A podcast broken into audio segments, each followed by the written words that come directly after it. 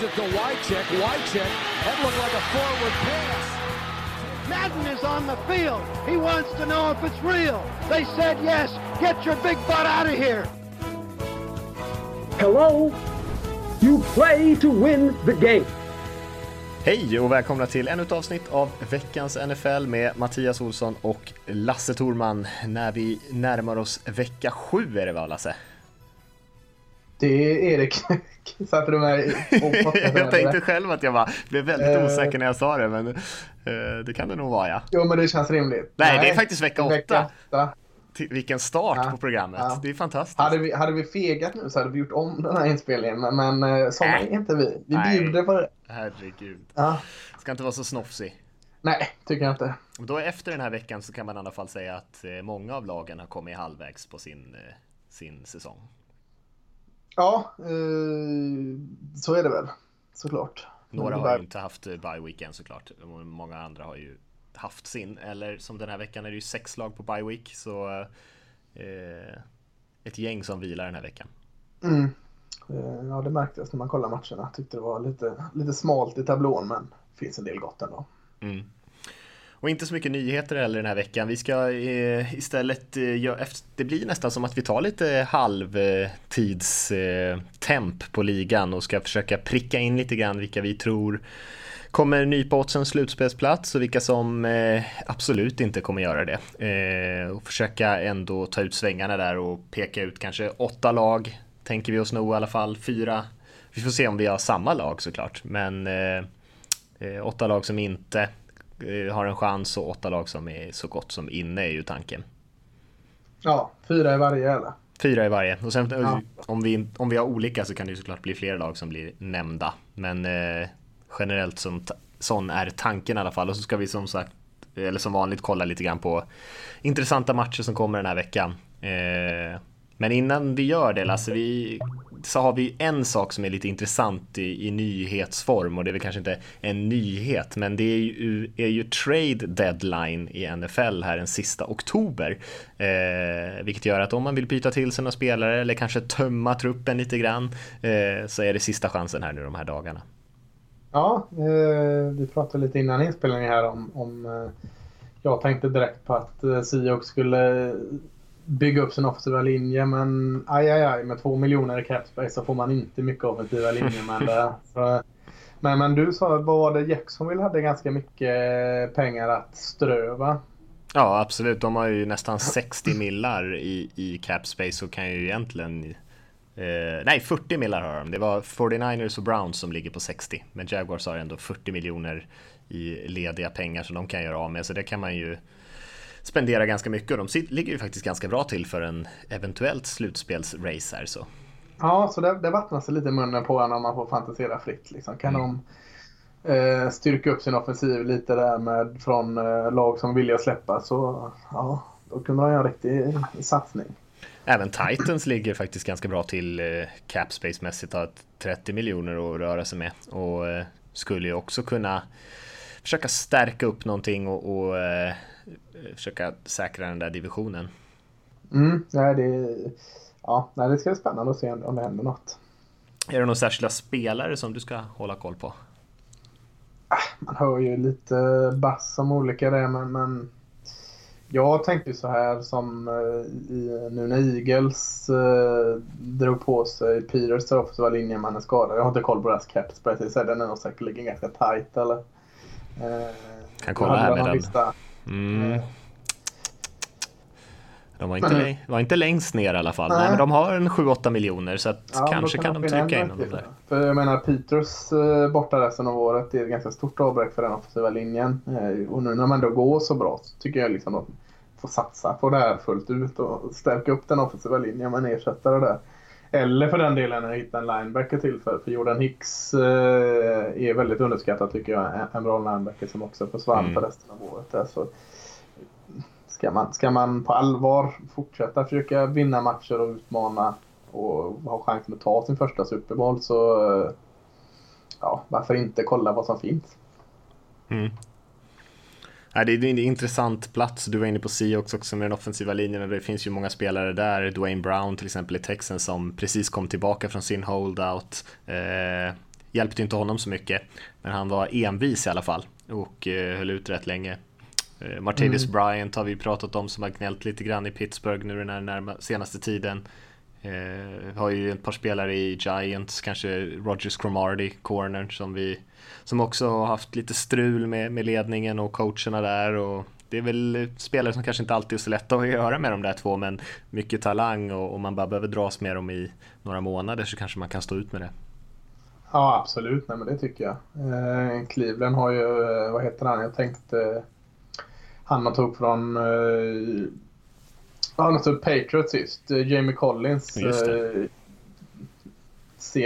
ersätta Jordan Hicks med Jamie Collins i Philadelphia Eagles försvar. Mm. Det varit jäkligt fräckt alltså. Försvaret är det enda som spelar bra i Cleveland ju. ja, då kanske de kan offra en, en försvarsspelare och, och, och de kommer att drafta 17 till nästa år. Ja. Eh, ja, eh, men eh, intressant att hålla koll på den i alla fall. Sista oktober, mm. se vad som händer. Kanske framförallt timmarna innan där om det blir lite action. Eh, inte sådär jättevanligt med stora trades i, i NFL, men eh, känns som att det kanske är den typen av år där eh, det har varit lite upp och ner alltihop och det har hänt lite konstiga grejer och vi har rätt många lag som som har ganska tydliga svagheter men ändå är med och utmanar som kanske vill förstärka där så att vi håller ett litet öga öppet. Absolut. Om vi ska kika tillbaka lite grann alltså, på, på förra veckan som vi alltid gör med våra tio snabba där och, och lite reflektioner från veckan som har varit från ligan i stort. Eh, kör igång oss tycker jag. Ja, eh, nu var jag inne lite där på mig men jag jinxade ju Eagles lite sist där när jag ändå sa att eh, i år är det deras år. Inga skador, resultaten går med sig och så bam så tappar han både Peters och Hicks resten av året. Så eh, jag ber om ursäkt alla Eagles-fans för, för min jinx. Eh, Njuter ju självklart inombords. jag hänger på på Eagles-grejen där. Jag, jag, såg eh, matchen mot, eh, mot Washington och, och Carson Wentz där. Så vilken, vi visste väl kanske det vilken typ av spelare han är, men det är ju väldigt mycket Brett Favre över honom. Alltså, han hade ju två av de här två riktigt sjuka spel. Ett där man trodde han skulle bli säkrad och så kutade han ut ur högen och ingen fattade riktigt var han kom ifrån och sen touchdown-passningen till Clement. Eh, en av årets mest imponerande touchdown-passningar utan tvekan tycker jag och eh, han är uppe på nästan sniffa på att vara en MVP-kandidat så här långt och vi får väl se om han lyckas hålla i det men eh, ja, underhållande. Verkligen. Chicago Bears, eh, kanske inte så underhållande men, men eh, 17-3 mot uh, Carolina Panthers. Uh, nu tog jag inte ut siffrorna men, men deras offensiv presterade i princip ingenting. Och uh, deras försvar uh, vann både matchen att ta poäng och försvara poäng. mäktig, mäktig tillställning även om det inte var så underhållande i Chicago. Ja, det är en underlig typ av fotboll de spelar just nu, men ja. eh, får se hur, hur, länge det kan hålla i. Eh, Kareem Hunt har vi pratat om tidigare, rookie running backen i Chiefs, men eh, alltså, han bara fortsätter. Man tror att det liksom, han ska tappa tempo här lite grann, men nu har han över 1000 scrimmage yards, eller yards från scrimmage den här säsongen. Eh, bara Eric Dickerson som har haft så många yards på sin, sina första matcher eh, och leder NFL i det och det verkar inte vara som något stopp på den här killen. Han eh, är på väg mot en historisk säsong. Mm. Grymt. Eh, 10-6 av Jacksonville Jaguars är såklart jättemäktigt. Eh, men jag tycker ändå rubriken är Blake Bortles med 331 yarder. och eh, en, inte perfekt match, men en väldigt, väldigt fin match av Blake Bortles. Så det var bara en vecka innan som de knappt lät han passa en enda pass. Så Blake Bortles i Jacksonville Jaguars, vad hände där? Ja, eh, jag håller med dig. Han hade 280 tror jag i första halvlek. Så han, eh, han kunde säkert haft ännu mer om de inte mm. hade vunnit så lätt. För de nollade ju Colts, Lasse. Mm. Och det är ju fjärde matchen som Jacksonvilles försvar håller eh, motståndarna till under 10 poäng den här säsongen. Eh, vilket såklart är löjligt imponerande och Calais Campbell där, nyförvärvet med 10 sacks än så länge den här säsongen. Eh, de har ju börjat kalla sig för Saxonville. Jag vet inte vad du tycker om det? Fantastiskt, jag älskar smeken. Hade du något mer? Uh, ja, Miami Dolphins. Mm. Uh, smyger lite där bakom, har tre raka vinster nu. Och Matt Moore kommer in, kanske inte den bästa kuben men ändå ett spännande alternativ där.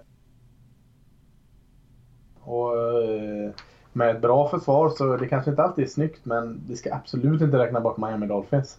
Mm, jag är skeptisk ska jag säga, men ja. eh, jag tycker vi snackat mycket inför säsongen, man kände att man visste ungefär vad som skulle hända. Det är i och för sig varje säsong och så blir man lite förvånad. Men, och sen blev det väldigt mycket panik och sådär. Men nu tycker jag ändå vi ser att det är ändå de gamla vanliga lagen som är där uppe och levererar. Jag tänker mig på Steelers som ser riktigt bra ut. Patriots ser bra ut. Cowboys är där. Seahawks vann här ganska stort senast.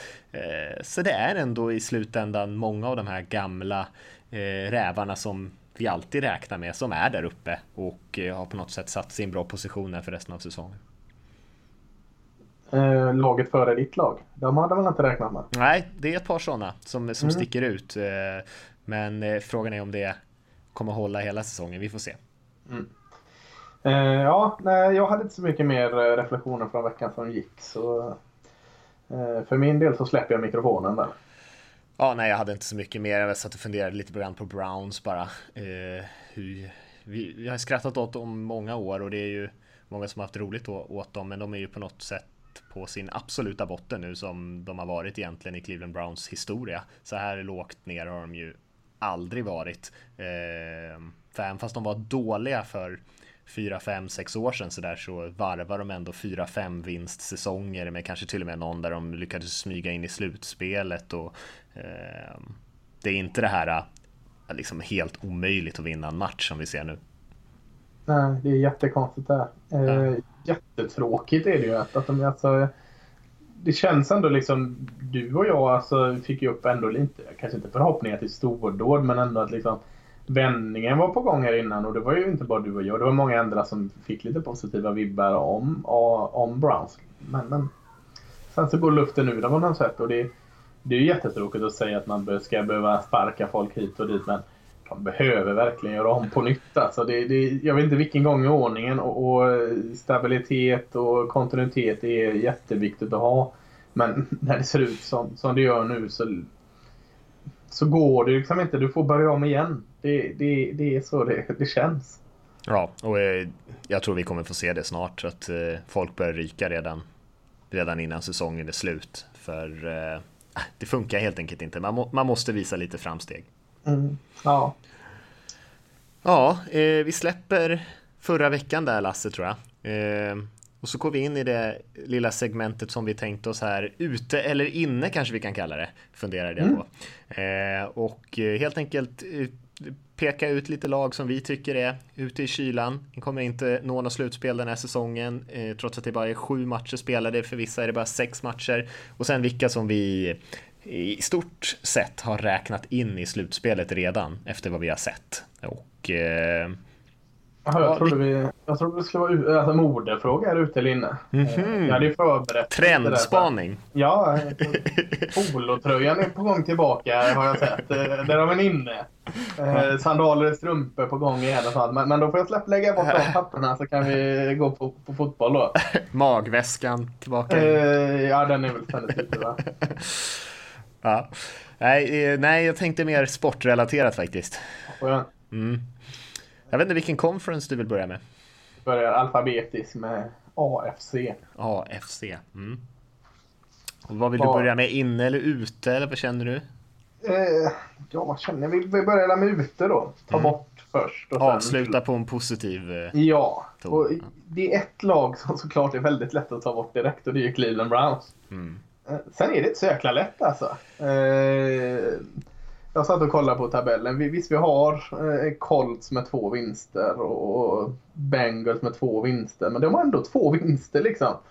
2-4, det är inte, eller 2-5, det är inte omöjligt. Men ja, jag sätter ändå ett lag med tre vinster som, som eh, min nästa som jag plockar bort och det är New York Jets. Eh, man började jättebra men nu har man tre raka förluster och man spelar kanske lite mer som, som vi alla trodde. Och med New England Patriots i den i AFC East och både Bills och Dolphins som går ganska bra så känns det logiskt för mig att ta bort New York Jets. Eh, kan säkert sluta en hyfsad... Skulle de komma upp i sju vinster så tycker jag det är en jättefin säsong med tanke på förutsättningarna. Men, men jag känner mig ganska trygg att ta bort dem från slutspel redan nu. Ja, nej, jag förstår ditt resonemang där. Jag har samma två lag bland mina fyra. Eh, lite sådär, jag har blandat lite grann. Eh, hur ligger de till? Vad har de för spelschema och kanske hur har de sett ut också lite grann. Och, eh, Jets har imponerat i stunder, men jag tror inte på att de kommer kunna hålla igång det och vinna liksom tio matcher i slutändan. Jag tror att det kommer bli för tufft och jag tror att AFC i år känns lite tuffare än vad NFC gör. Jag tror att det kommer krävas tio vinster. Ja, och det, det har inte Jets visat. Eh, vad, du hade då eh, Jets och Cleveland. Vad har du, alltså vilket var ditt lag nummer tre som du tog bort? Mm. Jag vet inte om jag har ordnat dem riktigt så. Eh, men Indianapolis Colts har jag som eh, tagit bort. Eh, mm. Det verkar inte som att Andrew Luck är på, liksom på väg tillbaka och nu har man halkat lite för långt efter eh, för att man ska kunna reda upp det här eh, på ett snyggt sätt. Divisionen är i och för sig fortfarande ganska mjuk. Den är inte, eh, inte något topplag där, men eh, man har tyvärr tappat för mycket tror jag när han kommer tillbaka. Och sen som mitt eh, fjärde lag hade jag Baltimore Ravens, lite oväntat kanske. Eh, tror inte att de kommer ha en chans att utmana Steelers i den divisionen. Eh, och jag tycker att anfallet ser alldeles för svagt ut för att kunna vinna mot de bra lagen. Kul ändå. Alltså, du, jag har också Colts eh, mm. med samma motivering som, som du sa och med samma motivering som Jets. De har gjort det okej okay hittills med, men det räcker inte. Eh, men du har en tvåa just nu med divisions 2 i Baltimore Ravens som du tar bort. Mm. Eh, och jag har också en annan division 2 men inte Baltimore Ravens. Jag har faktiskt eh, Denver Broncos. Mm, mm. Eh, alltså det är en jämn, den här AFC West eh, är jämn. De, har ändå, de är ändå 3-3 fortfarande. Men, men jag ser inte på något sätt att nu kanske man är lite smittad av Eh, Eh, deras bedrövliga offensiva insats senast mot eh, Chargers. Men Chargers är på gång. De är väldigt mycket på gång och eh, är redan uppe i tre vinster. Chiefs ser jag inte slår av på tempot så mycket att eh, man, man inte tar eh, 10-11 segrar och då tar man i bästa fall en andra plats. Och så har du Oakland där. Det är många lag som slår varandra i den divisionen. Och, nej, jag, Trevor Simeon, jag är inte ombord på det tåget. Och kan inte se att han får offensiven att lyfta. Så trots en bra defensiv, en riktigt bra defensiv till och med, så behöver man få en liten skjuts av offensiven som du inte ser där. Och det tillsammans med att du har ett Chargers på gång, ett Chiefs som varit bra hela året och ett Oakland Raiders som någon form av joker så räknar jag bort den med Broncos. Intressant historia om Denver Broncos säsonger än så länge där många hade räknat ut dem innan säsongen började. Som kom de ut, spelade ganska bra, vann mot ganska tuffa motståndare och folk började oj, de är liksom på riktigt och sen börjar de förlora igen och så är de tillbaka där de där det är liksom i samma resonemang som vi kanske hade inför säsongen om dem. Eh, och nej, men jag hade inte med dem där just för att jag kanske ser att de har en större chans att, förvåna lite grann i den där ganska tajta divisionen. Men Chiefs ser ut som tydliga favoriter. Ja. Eh, men ja, jag förstår hur du tänker. Om vi ska peta in några lag i slutspelet, då, vad, vad har du då? Eh, jag har tre som känns ganska givna tycker jag. Det är New England Patriots, Pittsburgh Steelers och Kansas City Chiefs just. Eh, jag ser egentligen inget som tyder på att de ska ska dala. De kommer säkert dra på sig ett par förluster till, men de har råd med ett par förluster till. Eh, jag tror alla de här lagen kommer att sluta minst på 11-12 segrar totalt och då är man ett slutspel utan snack. Så jag motiverar inte mer än så. Är det något av de tre du inte har på din lista? Nej, jag har med alla tre. Mm. Fyran då, vem har du där? Har jag faktiskt eh, Buffalo Bills i AFC East. Eh, satt och klurade lite på den här. Jag tyckte det var jäkligt svårt att hitta ett fjärde lag faktiskt som, som kändes bra. Eh, för att jag ville inte gå nära AFC South som jag tycker att Titans, Jaguars, Texans likvärdiga lag än så länge i kvalitet. Svårt att veta exakt vem som kommer komma ur den divisionen. Eh, däremot så tror inte jag lika mycket som du gör eh, på Dolphins kanske. Jag tror inte att Jets kommer kunna hålla i det här heller och då blir Bills så att de får kanske några divisionsmatcher där och så de senast tycker de har ganska mycket att bygga på. Nej. Fyrod var ju ganska bra sist. Ja, han gör ju sin grej liksom. Han kommer ju aldrig bli någon Brady. Det är lite, ja, i vilda västern när han ska kasta bollen. Men han eh, gör ju väldigt mycket nytta med i springspelet. Ja, eh, jag då. Eh, jag satt och bollade länge med Jacksonville eller Tennessee. Jackson eller Tennessee. Ville ju säga båda dem. Så tänkte jag, fan Houston är ju där också. Det är lite. Mm. Så, jag, jag tänkte precis som det, men jag håller mig borta från AFC South. Eh, jag stannade också i AFC East, men jag tog inte Bills då. Jag tog ju Dolphins. Mm -hmm. Jag var väldigt het på dem innan säsongen. Väldigt, väldigt het. Jag snackade om 13, 12, 13 segrar till Miami. Mm. Jag kanske får backa lite där nu, men jag tror fortfarande att deras försvar är ju jätte, jättebra. Eh, och har varit egentligen hela tiden. Kan offensiven vakna till lite nu som man ändå har gjort? Det känns som att Gates har haft någon sån här form av eh, brandtal här. Så, och få lite rytm. Man har många bra receivers. Eh, kan Matt Moore bara spela dugligt så... Eh, nej, jag vill nog ändå tro på att Dolphins har en god chans. Så jag, jag lyfter in dem, puttar in dem som mitt fjärde lag.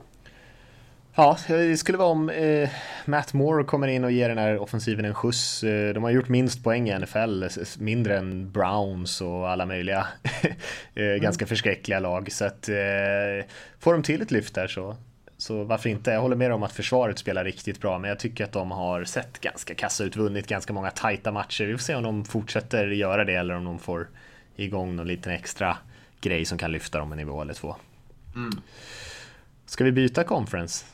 Ja, vi har inget kvar att hämta i precis. Nej. Vi är så illa tvungna. ja, eh, vi börjar med att plocka bort lite, skär bort lite saker. Giants och, och 49ers eh, är ju givna. Jag, jag misstänker, jag behöver inte ens fråga dig. Du har de två på din lista. Yes. Eh, sen tycker jag det känns ganska, ganska tråkigt att säga det, men det kändes väldigt enkelt att sätta Chicago Bears på den listan. Alltså, eh, eh man kan inte ha sådana här matcher där, där försvaret både sätter poängen på tavlan och stoppar motståndarna att sätta poäng på tavlan. Det, det, det går inte. Så att, lite tråkigt, de är ändå på gång. Eller jag vet inte om de är på gång, men de har ändå vunnit en del. Vad har de? Två, tre segrar har de till och med. Alltså två raka vinster. Tre, fyra är absolut inte något, uh, något dåligt facit där, men det kändes ändå i en lång säsong ganska tryggt att trycka in Chicago som trean där. Uh, är du med mig? Har du Chicago? jag har också Chicago. Jag, jag håller med dig helt. Jag tycker deras försvar är ju kanske inte heller så dominant som man liksom kan få bilden Nej, av av senaste matchen. De hade två pick six liksom. Det är klart att det ser jävligt snyggt ut, men det kommer ja. inte hända varje vecka och eh, de har förlorat båda sina divisionsmatcher än så länge, så att just i tiebreakers ligger man risigt till. Man är 1-4 i konf konferensen. Eh, nej, jag tror att det kommer bli tufft. På vilket sätt ska de vinna över Vikings och ta sig vidare? Jag, jag kan inte se det hända bara. Det är roligt med Bears försvar. Alltså, jag tycker alltså, det var många, många, många år sedan eh, som de hade ett riktigt, riktigt bra försvar. Men mm. de har alltid haft det där eh, wow-försvaret. Du vet, många picks och många pick six. Alltså, mm. Det som sticker ut. Eh, någon gång när jag höll på med det här som jag inte ska hålla på med för jag är värdelös på det, fantasy så hade vi så här försvarsspelarna här. Det var ju guldgruva att ta de här Chicago Bears-spelarna. Så försvarenheten var inte bra, men en, eh, enskilda spelare. Det är alltid någon som högt upp i säckligan. Det är alltid någon som har typ dragit in tre pix på två veckor. Mm. Men, men eh, jag håller med. Det deras försvar är, det är ju fortfarande deras styrka. Men, men eh, det är inte så jättebra. Nej, de har ju tillåtit mer poäng än Lions till exempel. Det är inte så att vi pratar om deras försvar som någon dominant grupp. Men nej, visst kan de, de kan avsluta med ett helt okej okay record, men jag tror slutspelet ligger ganska långt bort. Mitt sista lag blev Tampa Bay Buccaneers. Eh, usel form. Eh, bedrövliga borta. De för, tycker de känns vilsna, mer vilsna än, än vad man ska göra borta. Och eh, i bästa fall okej okay hemma. Jag, jag, jag, ser det inte. Alltså. Jag hade ändå ganska stora eh, förhoppningar på Tampa. Både Tampa och Miami. Och Florida-glad i år möjligtvis. Men men nej, nu har man eh, tre raka förluster. Eh, slarvar bort, gör det svåra. Oye Howard hade en jättefin match senast här, den där rookien. Eh, men ja, det känns inte som att de, de tajmar. De har aldrig det där perfekta till fler. Nu hade han en bra match. Så kommer Mike Evans ha en bra match nästa. Så kanske James Winston kastar fyra pick och nästa match kastar han eh, hur bra som helst och någon annan enhet som inte funkar. Så att som lag så tycker inte jag Tampa funkar riktigt i år. Och, eh, med både Saint Panthers och Falcons i den divisionen så känner jag mig hyfsat trygg på att ta bort Tampa Bay Buccaneers.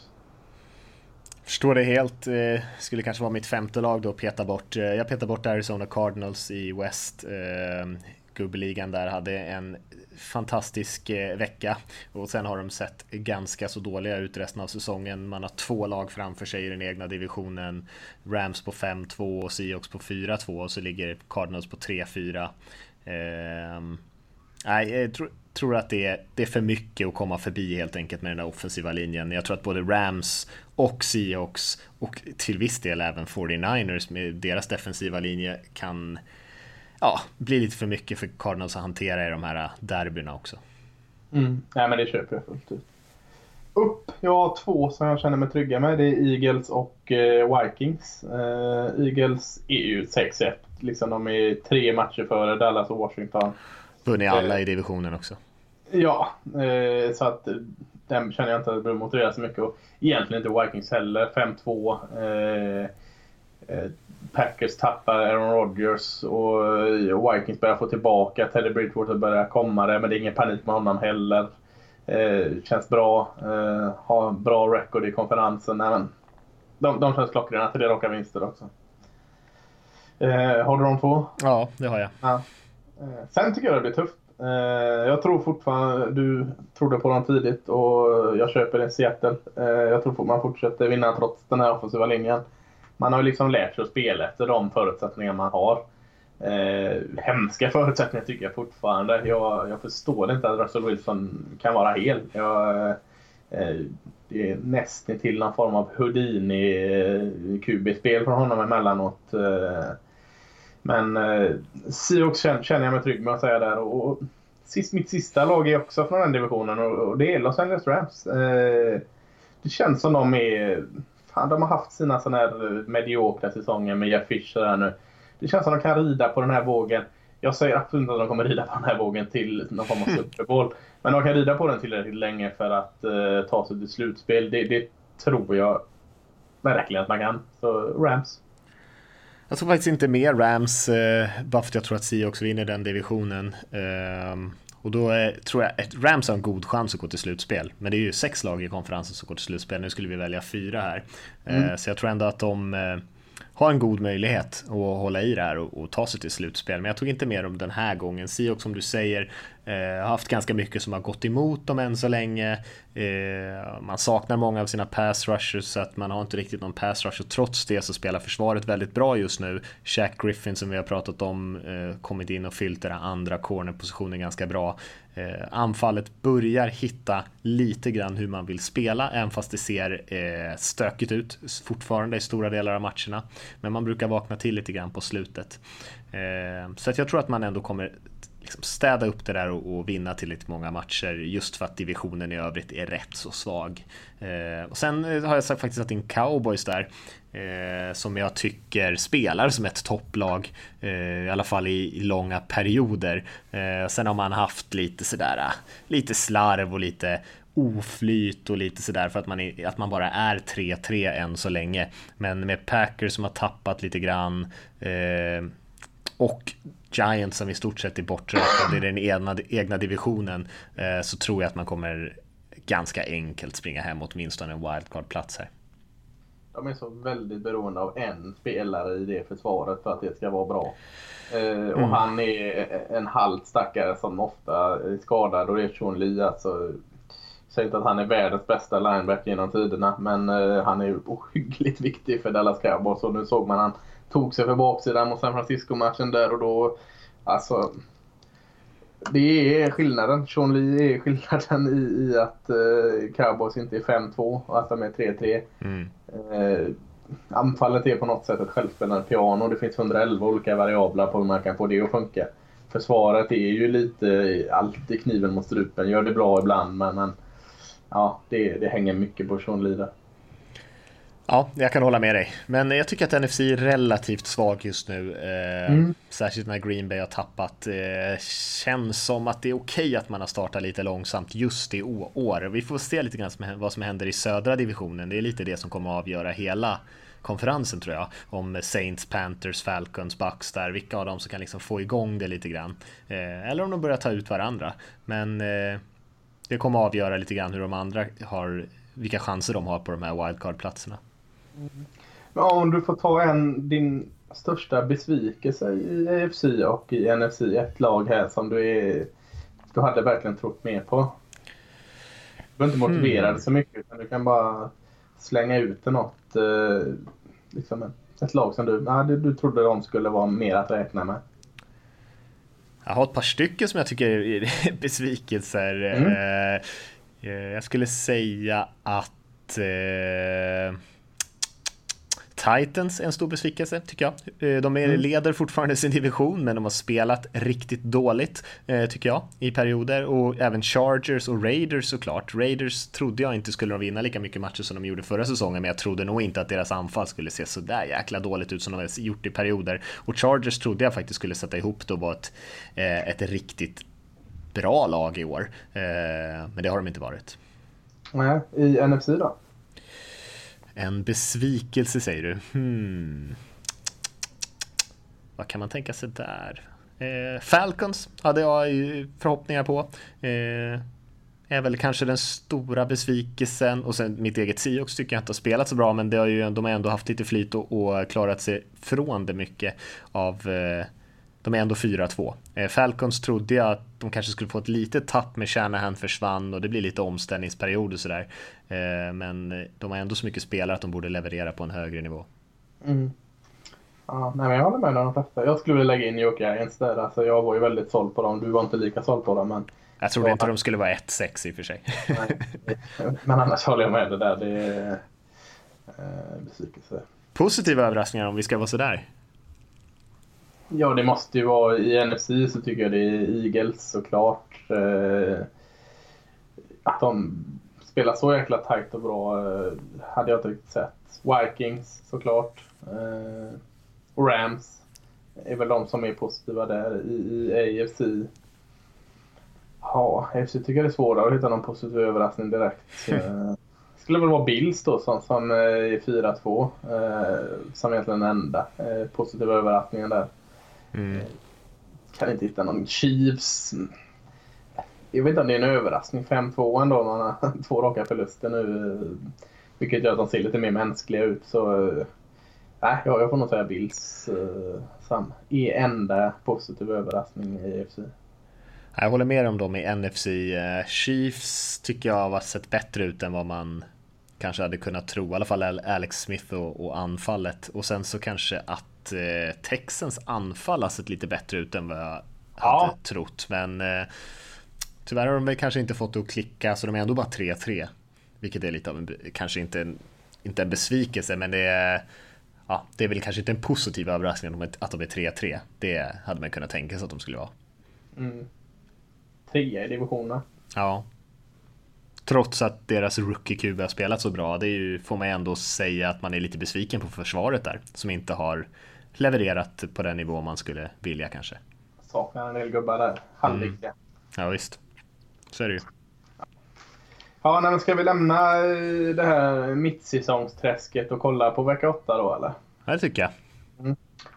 Eh, Los Angeles, det är så svårt att inte säga eh, San Diego, men Los Angeles Chargers. De är snart tillbaka i San Diego. Ja, eller någon annan äh, håla. Eh, åker till eh, Boston-området och möter New England Patriots. Eh, ty, kanske inte låter spännande, men jag tycker att den är spännande. Alltså, Chargers har tre raka vinster eh, och min tidigare sågning här av koordinatorn Ken Whitson kanske var lite förhastad eh, nu, nu är det ju med lite namn defensiven som är eh, stora anledningen. Men offensiven har spelat bättre. Eh, alltså springspelet ser fortfarande eh, ut att vara någon helt annanstans. Men, men passningsspelet har kommit igång. Och 21-0 senast, visserligen mot ett svagt Broncos, är starkt. Eh, men, men ja, försvaret är, börjar bli så bra som, som eh, många trodde. Alltså Ingram och McCain så hade dålig koll på innan. Såg jag riktigt fina ut senast. Och Joey Bosa mm. visar de här flasharna som, som bara Bosa kan. Jag tycker han skulle kunna få lite mer eh, kontinuitet i sitt spel. Han behöver göra det oftare men... Eh, jag, jag, Chargers kan, kan ge Patriots en match här. Eh, ja, jag vet inte. Det, det känns... Alltså de är 3-4 men fasken så långt bort för att utmana som slutspel är de inte nu. Eller har jag fått upp någon jäkla övertro här av Chargers helt plötsligt? Eh, nej, jag håller med dig. De är väl, ser väl lika bra ut som, eh, som något annat av de här lagen som jagar wildcard-platser i alla fall. Sen till, kanske dålig timing att möta Patriots just nu när de ändå känns som att de börjar få in lite rytm. Eh, såg ju bra ut senast och brukar inte torska på hemmaplan än fast de inte har sett lika stabila ut i år. Brady spelar ju fantastisk fotboll, det går inte att komma ifrån. Och jag håller med dig helt om, om Chargers eh, pass rush framförallt med, med Ingram och Bosa. Kanske bästa duon i NFL just nu. Eh, Ingram har ju varit snäppet bättre än Bosa och mm. Bosa mm. är, har ju hypat som en av de mest spännande eh, spelarna på sin position, unga spelarna eh, på länge. Så eh, de har ju en jäkla eh, kul duo där. men jag tror att det blir lite för mycket just här bortaplan mot Patriots som spelar på en hög nivå och de vet att de måste fortsätta vinna i New England nu. Det hade varit en annan sak om de hade varit 6-1 eller 7-0 och, ja. och, kanske börjat slappna lite och visste att de kanske inte var tvungna att vinna, även fast de brukar vara rätt bra på att leverera under alla förutsättningar. Men just nu så är de ju faktiskt eh, jagade lite grann Patriots och måste vinna den här matchen. Så att eh, jag tror att det blir svettigt för Chargers. Jag tror de torskar, men eh, kanske kan utmana en liten stund. Mm, men det, det är som du säger, alltså New England är är också tre raka vinster, så deras form är fin. Mm. försvaret tycker jag har börjat hitta lite rytm igen. Eh, jag ska inte säga att de dominerar, men, men eh, sist såg det väldigt bra ut. Eh, hålla Falcons till en TD, det, eh, det är stort. Eh, jag såg någon, jag vet inte, jag har sett lite lite av eh, Patriots i år, men jag såg någon Johnson Baramosi en cornerback där. Jag vet inte om det är på grund av skador antar jag, men uh, att han fick spela. Han såg jättebra ut. Så kul med lite nya spelare som man har noll koll på som kommer in där. Mm. Uh, och sen är det väl med just uh, Chargers pass rush här så, så, känns det som Brady klarar ju av de där pass rush-lagen. Mm. Det kanske inte blir lika många långa bomber till uh, Brandon Cooks utan han kommer väl hitta de här snabba till Hogan, Gronkowski, Amendola. Men, men det känns som, är det någon som är ganska cool mot de här eh, tjurarna som rusar mot honom så är det Tom Brady och Bill Belichicks eh, plan. Eh, så nej, jag, jag håller med dig. Jag tror New England kommer vinna denna. Eh, oflyt kanske för Chargers bemöta New England just nu när de har hittat tillbaka till formen. Men jag tror det kommer bli en riktigt rolig match i alla fall. Ja, vi får se. Patriots är ju lite mer känsliga för det här med pass rushen i år än tidigare. Just för att man ja, har det, inte absolut. de här Edelman-typerna. Man har i, kanske lite annorlunda anfallsspel, men de är också väldigt bra på att anpassa sig och Belichick är såklart medveten om eh, de här väldigt farliga killarna på kanterna. Så eh, eh, man får ju nästan lita på att de kommer hitta något sätt att inte hamna i den fällan att, att Brady får revbenen intryckta av någon pass rusher 17 gånger per, i den här matchen. Nej.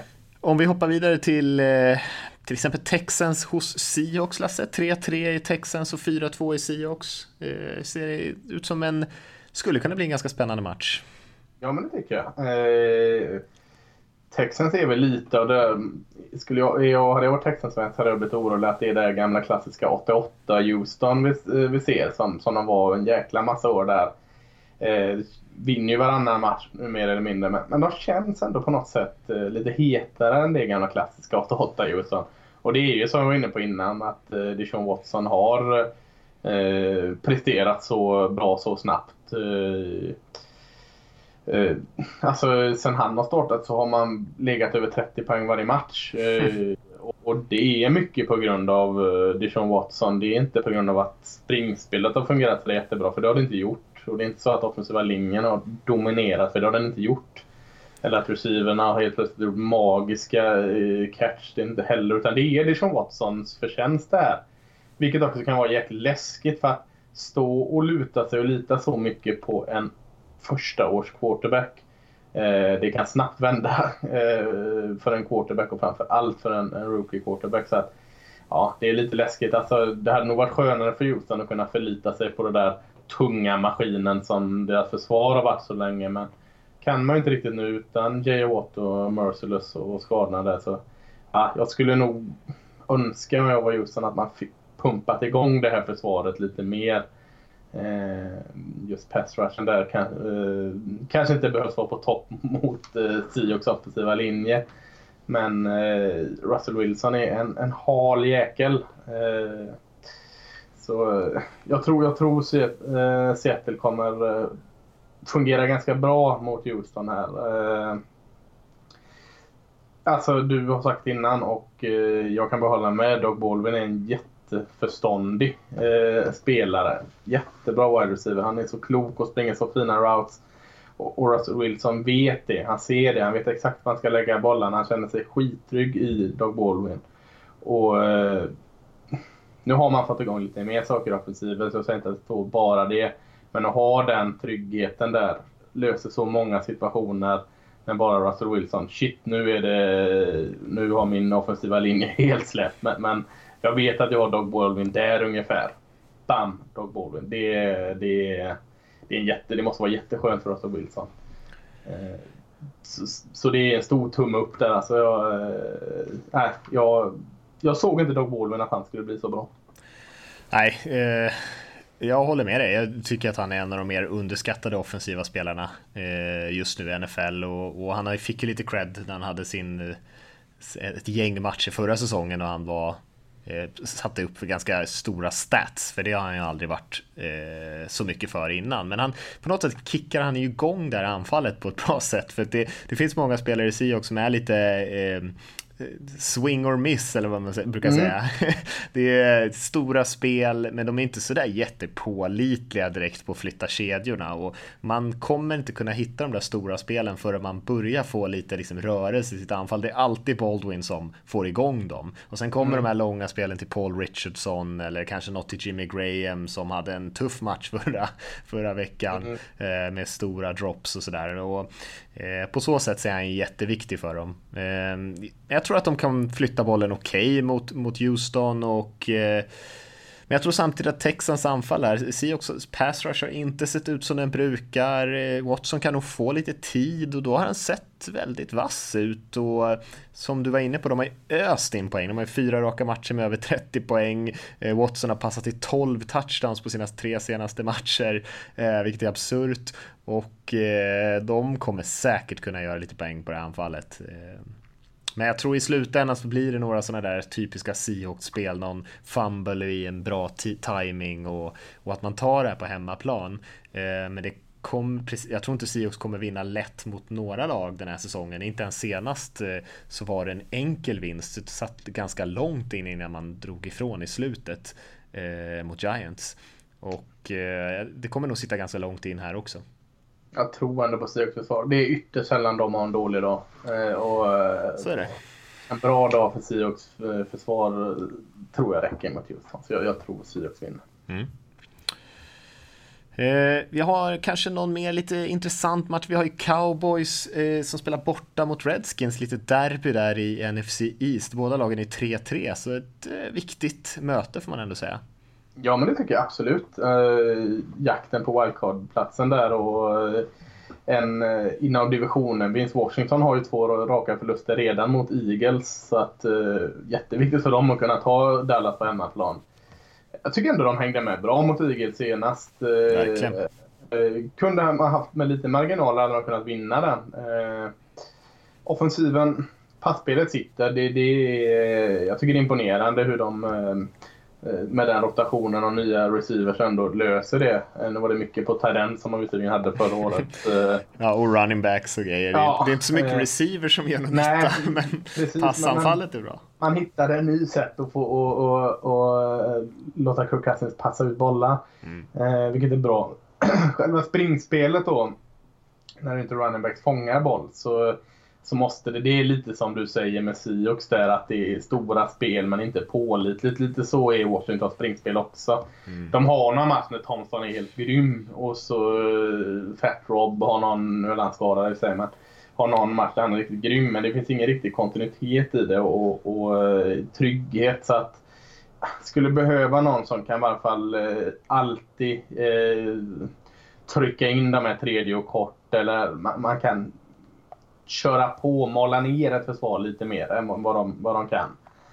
Eh, så det, och sen är det också nu, nu, eh, nu såg jag både eh, left tacken Williams och eh, garden Brenna Scherf eh, haltade väl av skadade. Och det är två riktigt viktiga spelare i, i eh, Washingtons offensiv och nu är väl ingen av dem absolut helt bortskriven från matchen mot, mot Cowboys men jag har väldigt svårt att, så, att, att att båda två har 100 i, eh, i hälsa redan till söndag.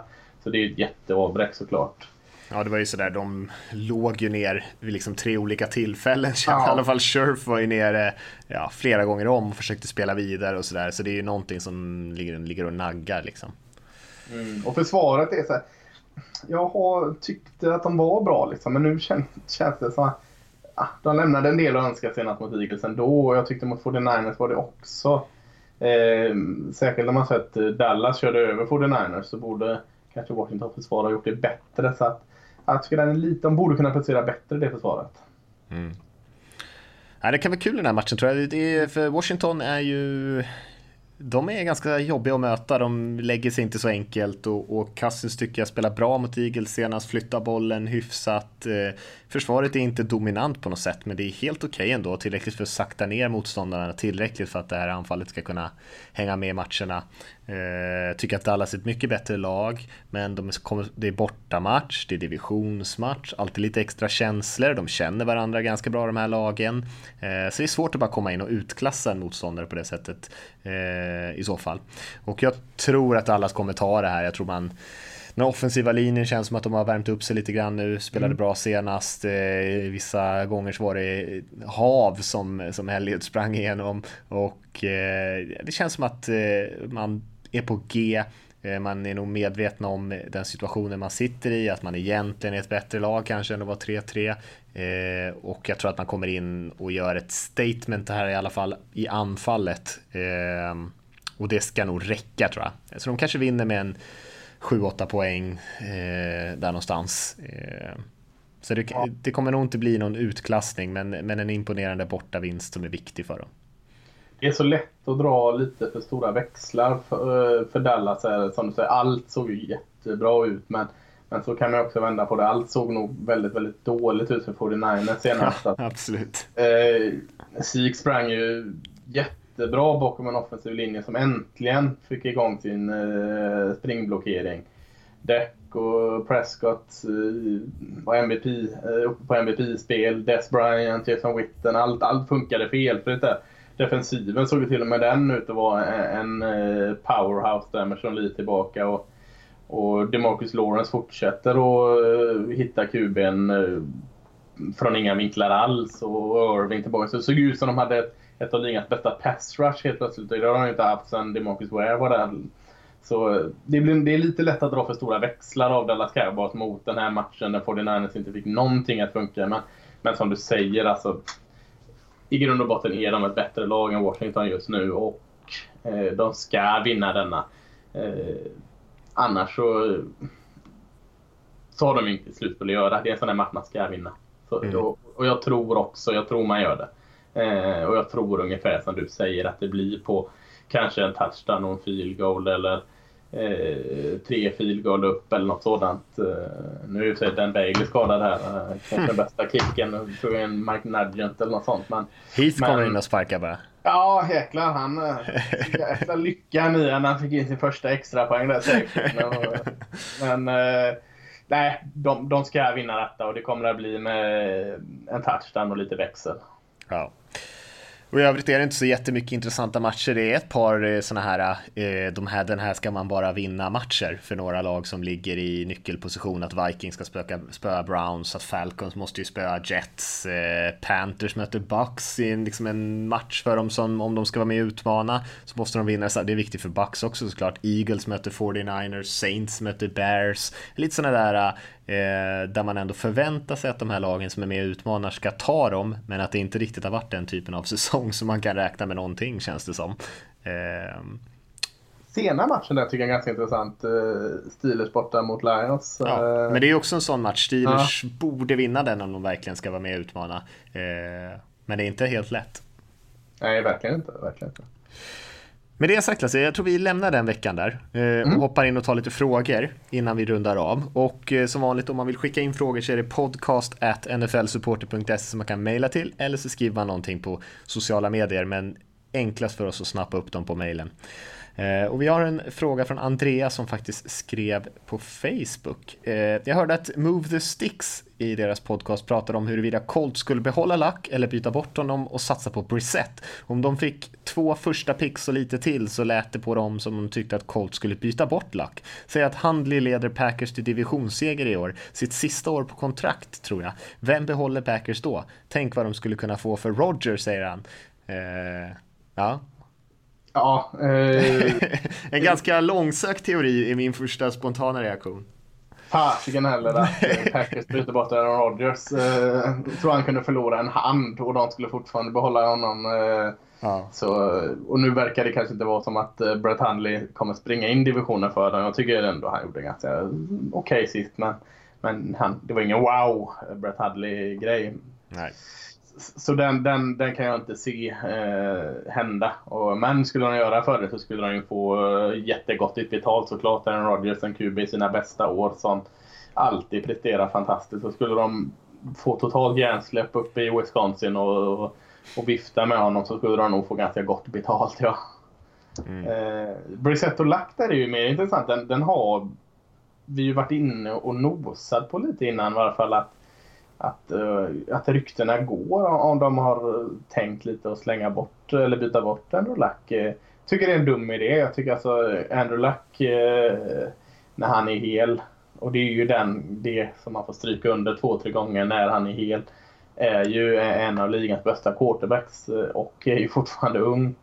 Så Jacobi Brissett, ja, en bra backup Eh, har gjort det mycket bättre än Tolsin men nej, jag skulle inte heller vilja säga att jag skulle få två första val två år i rad så skulle jag fortfarande inte ta det liksom. Andrew Luck är så pass viktig. Nej, och jag tror inte att just det för Andrew Luck också eftersom han haft så mycket skadeproblem på senaste tiden så tror jag inte att någon skulle betala sådär jättemycket för honom heller. Så att det är lite så det är värt chansningen tror jag att hålla kvar honom i så fall. För jag tror inte att man får betalt mer än något val i första rundan och det kan lika gärna vara. Så missar man på det valet så var det helt bortkastat och är det så att Andrew Luck är bra så är man ju relevanta i 8-10 år. Ja, det är en sån här, det är en uh, förlora jobbet uh, move för en ja. general manager.